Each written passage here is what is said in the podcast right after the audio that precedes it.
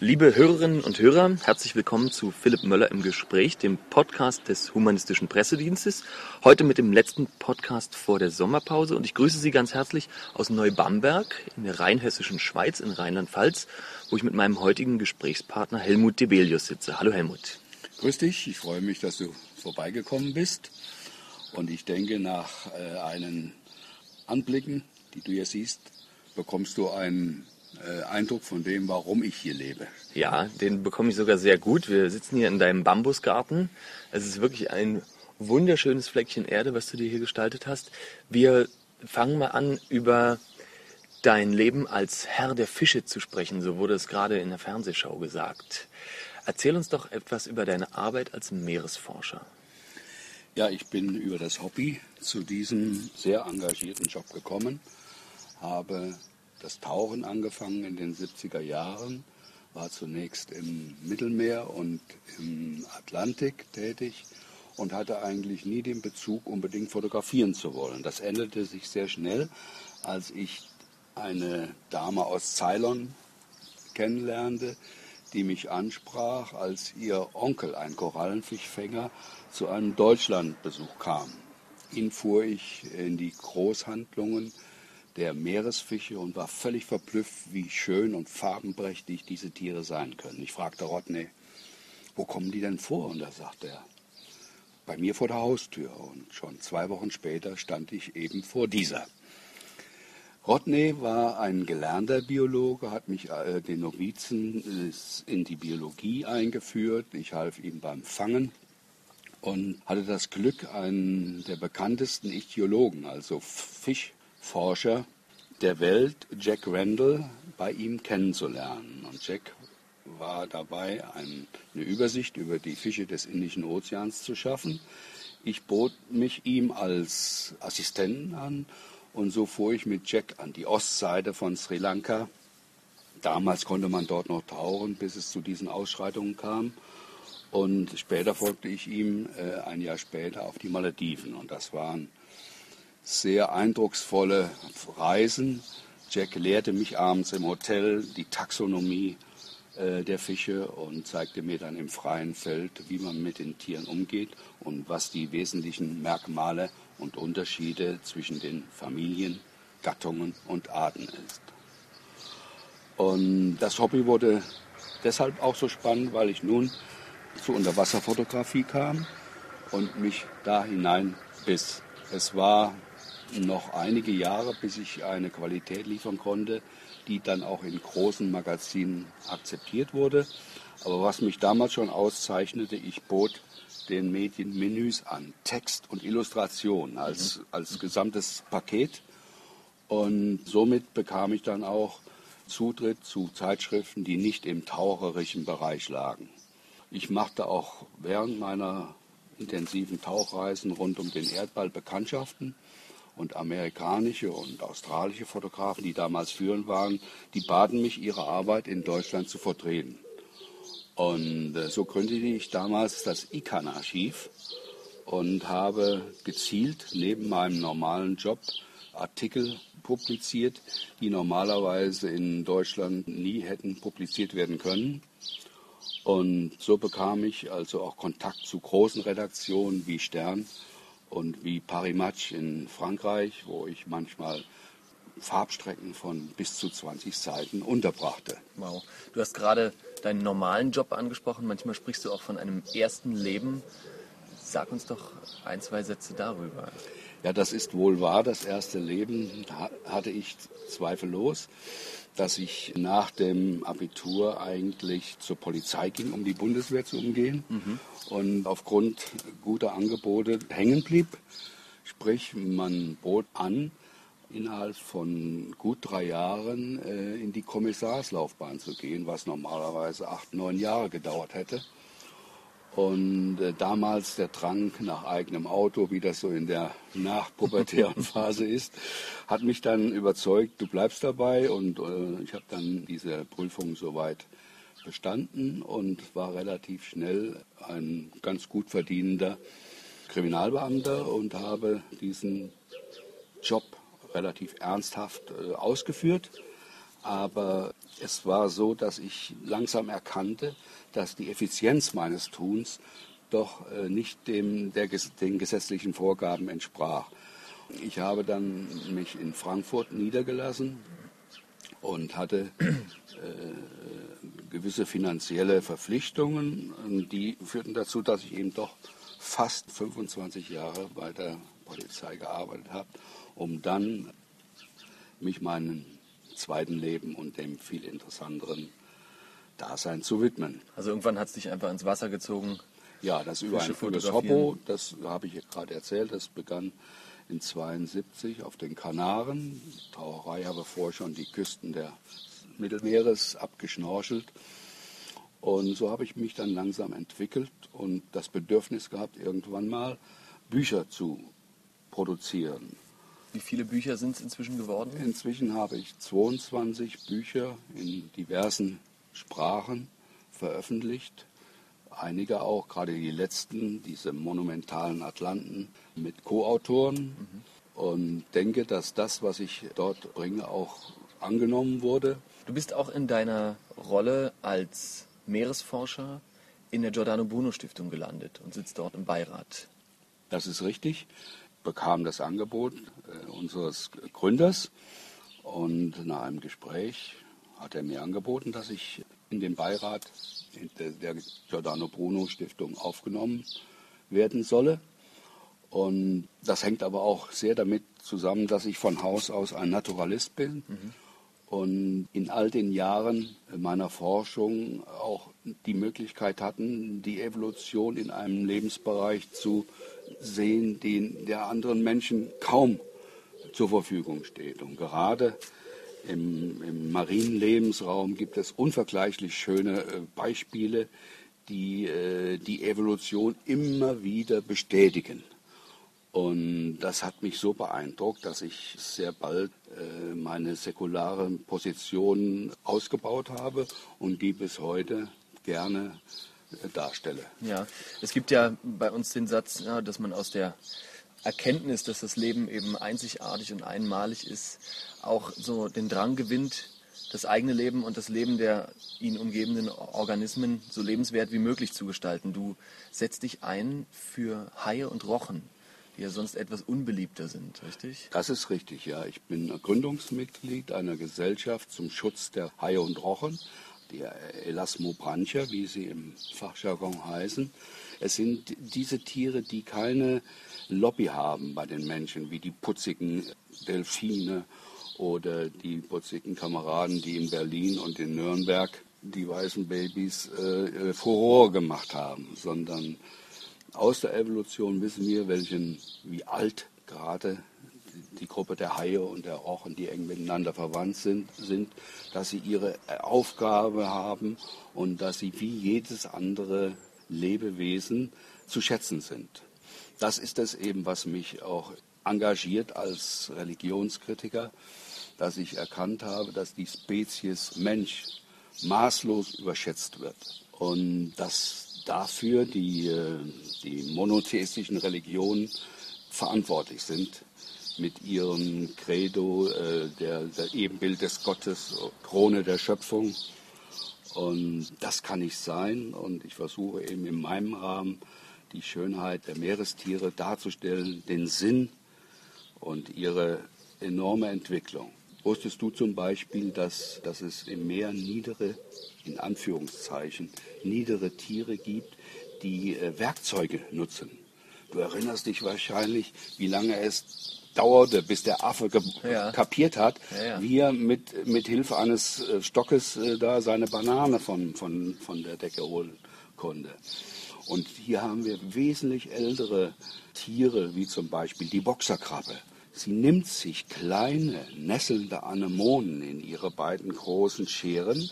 Und wenn ein Gegner kommt, wird sie wie ein Boxer, fängt sie ihn an, an äh, entgegenzugehen, Aha. Um äh, die beiden Anemonen, die nesselnden Anemonen, einzusetzen. Sehr super. Das ist ein unglaubliches Beispiel und ich könnte da einige äh, davon berichten.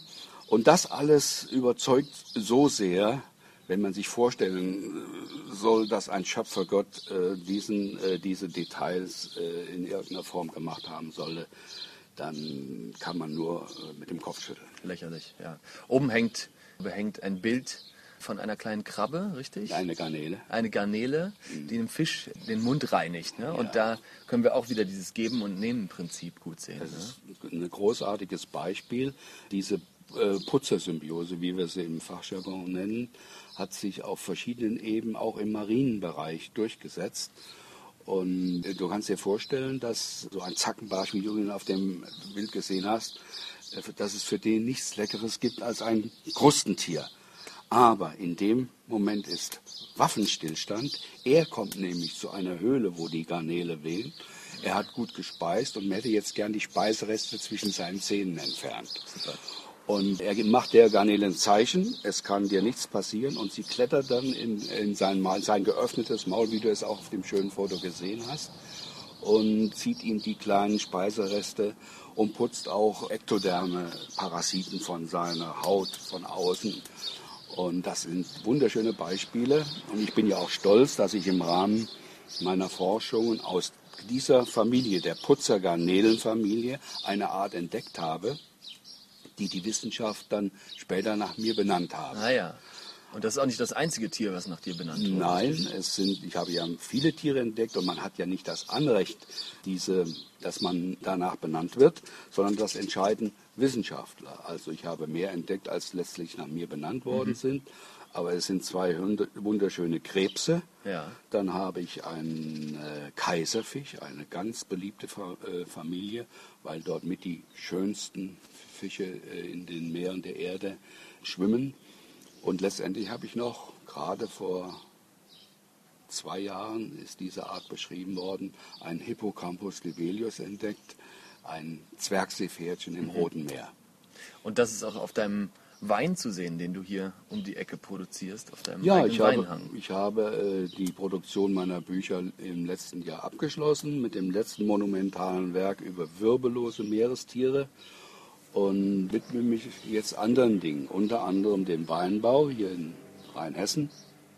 Gibt es hauptsächlich die Rieslingrebe und auch eine interessante Rotweinvariante, der Regent.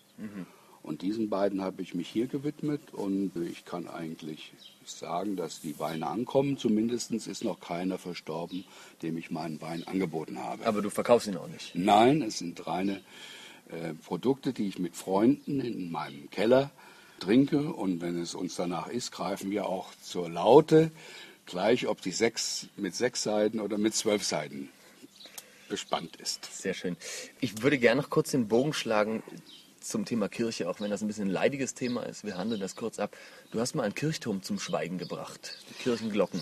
Ja, das war, äh, das ist ein Ansinnen. Ich bin ein großer Gegner des Kirchenglockenläutens, weil es für mich normalerweise nur ein Lärmprodukt, das dem Emissionsgesetzen unterliegt.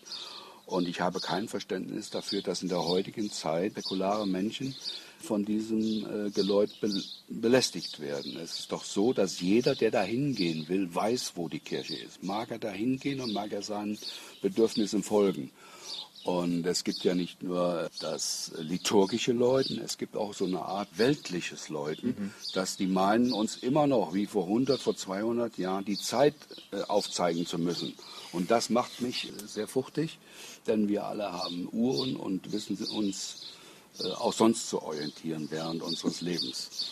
Und der naheliegende Anlass war, als ich hierher zog, dass ich versuchte, Kontakt in der Gemeinde aufzunehmen, um das zu ändern. Da wurde, bekam keine Resonanz und so bin ich auf dem eher politischen Wege über die Verbandsgemeinde äh, dagegen angegangen und äh, habe argumentativ versucht, da eine Lösung zu finden.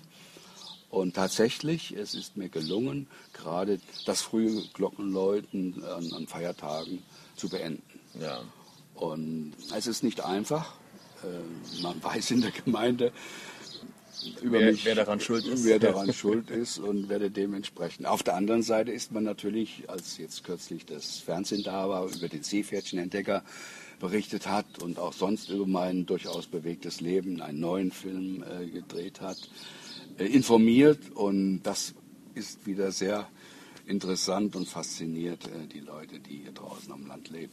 Ja, ich habe an meiner Schule in Berlin-Friedenau zwei Kirchen nebenan, eine katholische und eine evangelische. Und die läuten um 8 Uhr morgens bis 8.05 Uhr so laut, dass ich keinen Unterricht führen kann. Wow. Welche Chance hätte ich da eventuell übers Emissionsgesetz?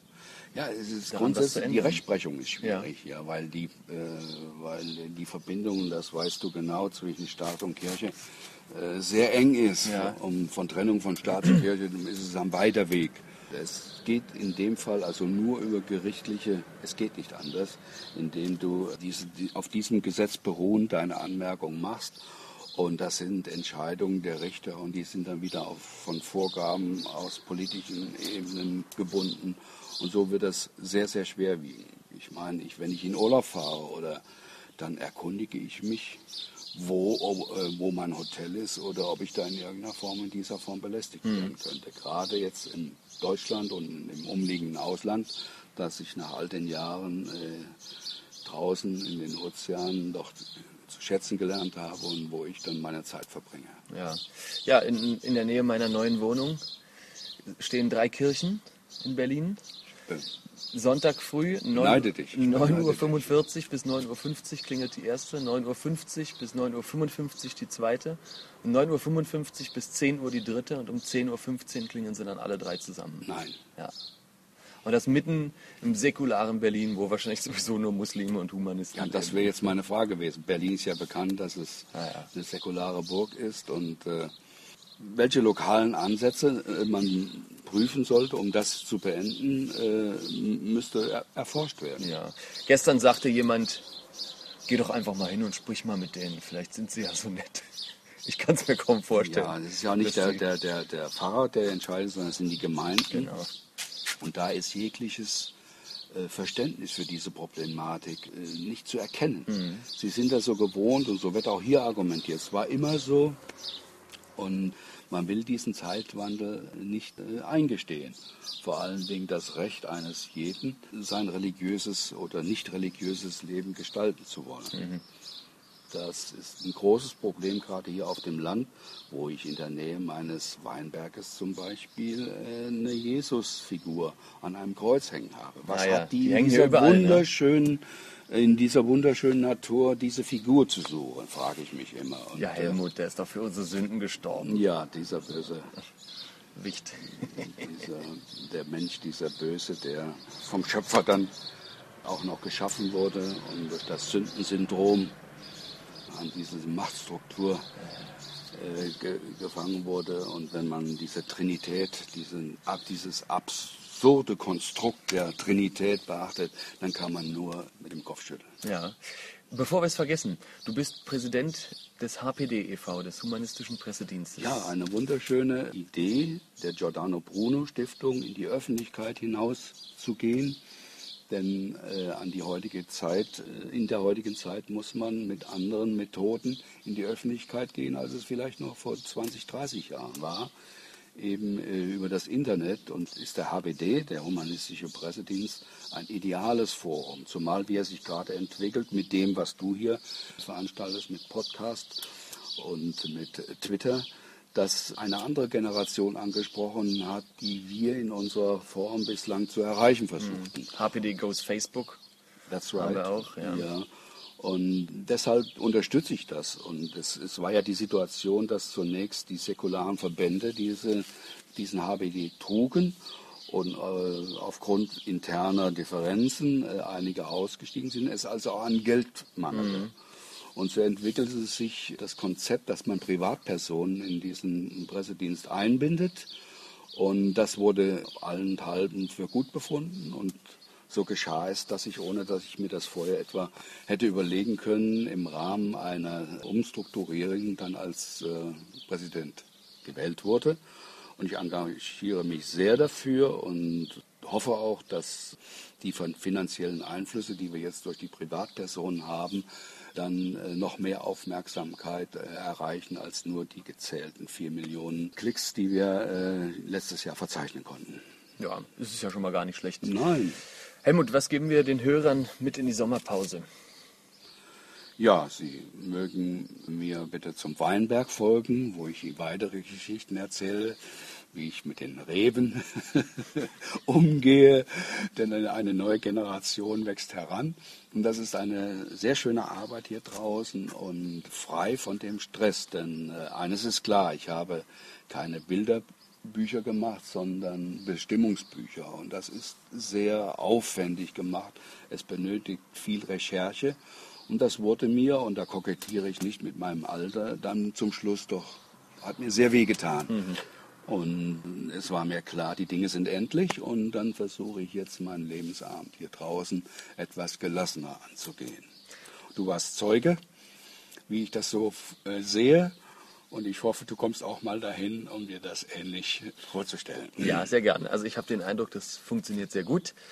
Liebe Hörerinnen und Hörer, danke Ihnen ganz herzlich für Ihre Aufmerksamkeit in meinem Gespräch mit Helmut Debelius, der der Präsident des Humanistischen Pressedienstes ist, im Beirat der Giordano Bruno Stiftung sitzt und viele Bücher als Unterwasserforscher, als Meeresforscher publiziert hat, Bestimmungsbücher über Fische und Krustentiere, über Schalentiere, über über die Wirbel, das wirbellose Spektrum, also auch über Kraken. Ein Krake hatte sich ja jetzt kürzlich bei der WM ja. durchaus in die Herzen der Menschen. War das Krakus debelius? Nein, das war einer, der leider eingesperrt ist, aber immer noch besser, als wenn sie eben rausgeholt werden und undifferenziert äh, gefangen und dem, dem Fischmarkt zugeführt werden. Ja, ich hoffe, dass die Lebewesen gerade unter Wasser eine bessere Chance kriegen, bin aber sehr äh, skeptisch, denn das große Problem, die, die Überspezies Mensch, vermehrt sich ja in einem Maße ohne Sinn und Verstand, dass man sehr viel Sorge um die anderen Mitbewohner, die das gleiche Recht haben, äh, äh, auf dieser Erde zu leben, bekommen kann. Und wenn man weiß, wie die Prognosen für Korallenriffe sind, mhm. für die Fischbestände, gerade die essbaren Fischbestände, da wird einem Angst und Bange. Und keiner äh, der politischen Bewegung ist diesen rationalen Argumenten zugänglich. Naja. Politik und Rationalität, das scheint in Deutschland sowieso noch ein schwieriges Feld zu sein. Wir haben ja gerade wieder einen Wolf auf der, auf der Fußball-Weltmeisterschaft gesehen, der sagte, er freue sich über den Charakter und die Moral, Moral ja. die Moral, die die Mannschaft Du sprichst von den Erfindern der Moral und Ethik. Ja? Richtig, das richtig. Das ist mir auch ein ja. Dorn im Auge. Die monotheistischen Religionen haben es geschafft, eine wunderbare Moral und Ethik in der Welt zu verbreiten. Ja, aber wir wollen uns nicht wieder ins Meckern verlieren. Wir starten in einen wunderschönen Tag. Es ist 9.30 Uhr. Wir haben wirklich einen herrlichen Tag vor uns. Ich denke, es werden heute wieder deutlich über 30 Grad. Wahrlich, ja. Ja, es ist eine traumhafte Landschaft und wir starten jetzt in einen schönen Tag ja. in der schönen rheinhessischen Schweiz. Und den Tag solltest du dann bitte so abschließen, dass du von den Flaschen, die ich dir jetzt in die Hand drücke, einige heute Abend mit deiner Dame des Herzens öffnest und auf diesen kleinen Ausflug zurückblickst. So machen wir das. Also, liebe Hörerinnen und Hörer, herzlichen Dank nochmal fürs Zuhören. Auch ich wünsche eine wunderschöne Sommerpause. Als Lehrer verabschiede ich mich in sechs Wochen Sommerferien, auch wenn das einige neidisch macht. Ich habe natürlich nebenbei noch jede Menge zu tun. Und wir hören uns nach den Sommerferien wieder. Das war Philipp Möller im Gespräch mit Helmut Debelius. Auf Wiederhören, bis zum nächsten Mal.